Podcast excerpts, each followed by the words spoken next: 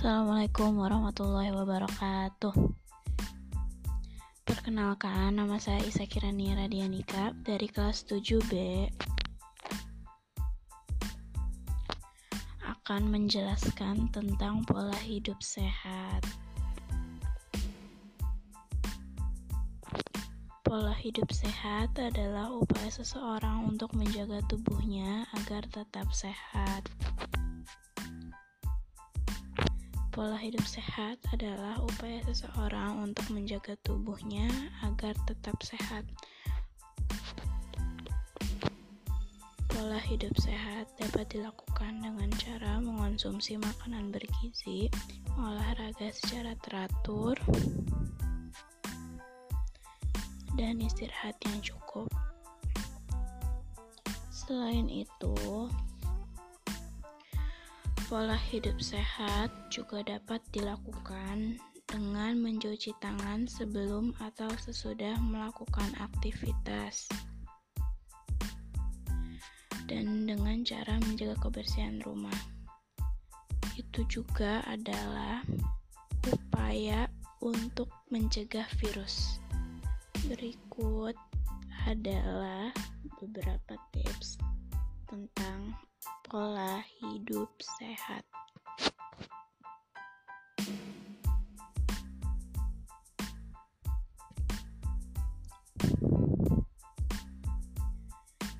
Pertama, makanan bergizi. Makanan bergizi adalah makanan yang mengandung unsur karbohidrat, protein, lemak, dan vitamin yang dibutuhkan oleh tubuh.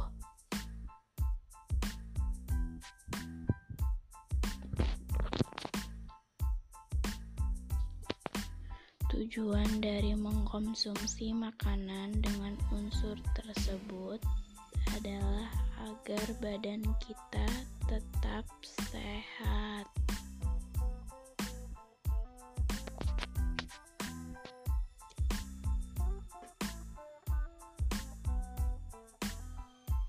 Tumbuh dan berkembang dengan baik. Jenis makanan bergizi. Berikut ini adalah beberapa contoh makanan yang mengandung gizi sesuai kebutuhan tubuh.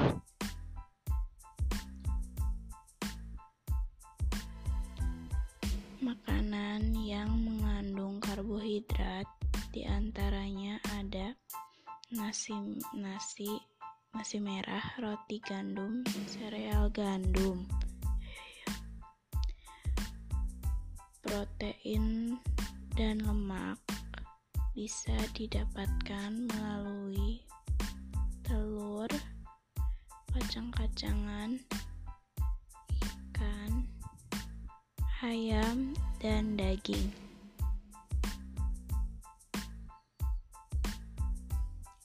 Sayur dan buah-buahan adalah sumber vitamin yang kita bisa dapatkan saat makan.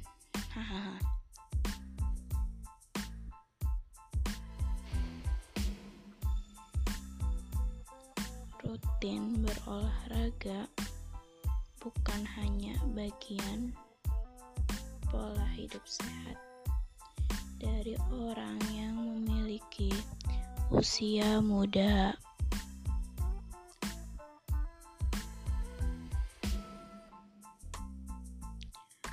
Olahraga adalah kegiatan yang penting dilakukan. Berapapun usiamu, usahakan untuk tetap aktif secara fisik. Banyak orang berpikir bahwa olahraga adalah kegiatan yang melelahkan. Maka tidak heran apabila saat ini semakin banyak orang yang malas untuk berolahraga.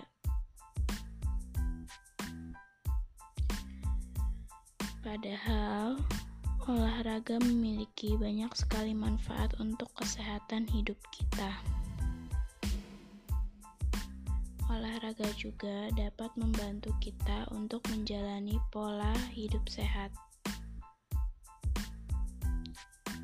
Bila kamu tidak terbiasa berolahraga,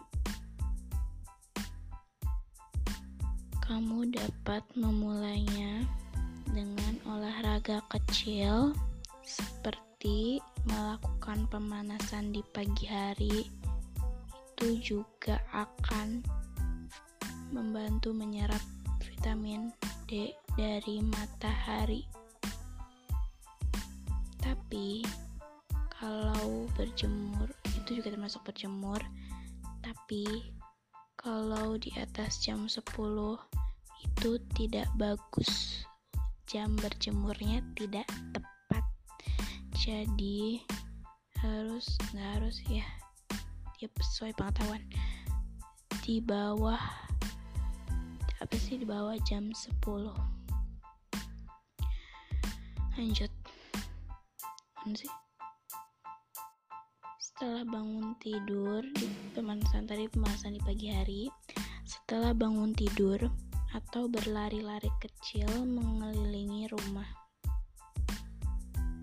Kamu juga bisa menggunakan hobimu sebagai olahraga mingguan yang asyik. Contohnya aerobik, zumba,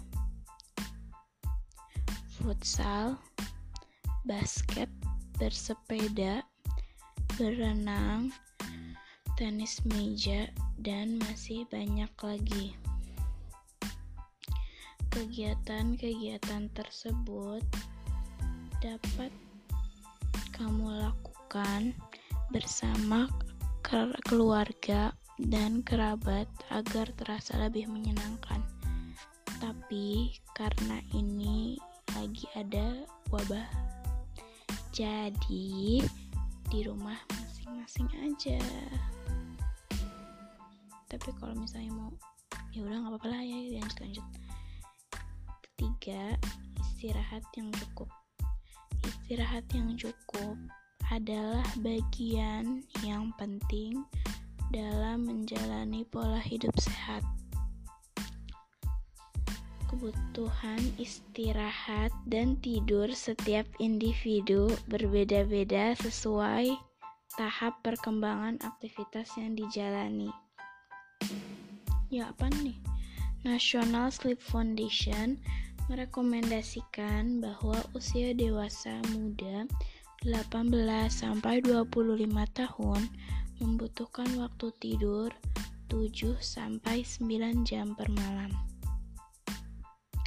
Orang yang tidak memiliki waktu tidur cukup berpotensi terkena penyakit mematikan seperti kanker dan jantung. Ih, jangan sampai. Memiliki waktu tidur yang kurang juga setara dengan mengonsumsi racun atau menjalani pola makan yang buruk. Oleh karena itu, sesibuk apapun kamu, usahakan untuk selalu beristirahat dan tidur dengan cukup. Namun, jangan salah, tidur berlebihan juga tidak baik dan tentunya merugikan menurut studi. Tertidur lebih dari delapan jam secara konsisten dapat menurunkan tingkat konsentrasi seseorang. konsentrasi seseorang. Ketiga kan, keempat, berpikir positif.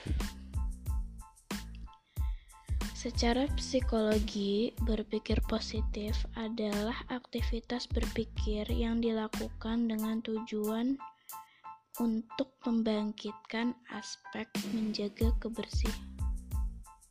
Untuk membangkitkan aspek positif pada diri, baik itu yang berupa potensi semangat, tekad, maupun keyakinan diri, sehingga memunculkan perasaan, perilaku, dan hal baik yang menjadi sistem berpikir. Lanjut yang terakhir, menjaga kebersihan. Menjaga kebersihan diri merupakan hal yang sangat penting, terutama untuk menjaga diri kita tetap sehat dan mengurangi resiko diri kita maupun orang terdekat terserang penyakit. Banyak penyakit yang tersebar saat bakteri berbahaya pindah dari satu orang ke orang lain melalui kontak langsung seperti bersentuhan dengan orang yang terinfeksi atau kontak tidak langsung seperti menyentuh suatu barang yang telah disentuh oleh orang yang terinfeksi. Kebersihan diri tidak hanya penting bagi kita, namun juga bagi orang di sekitar kita.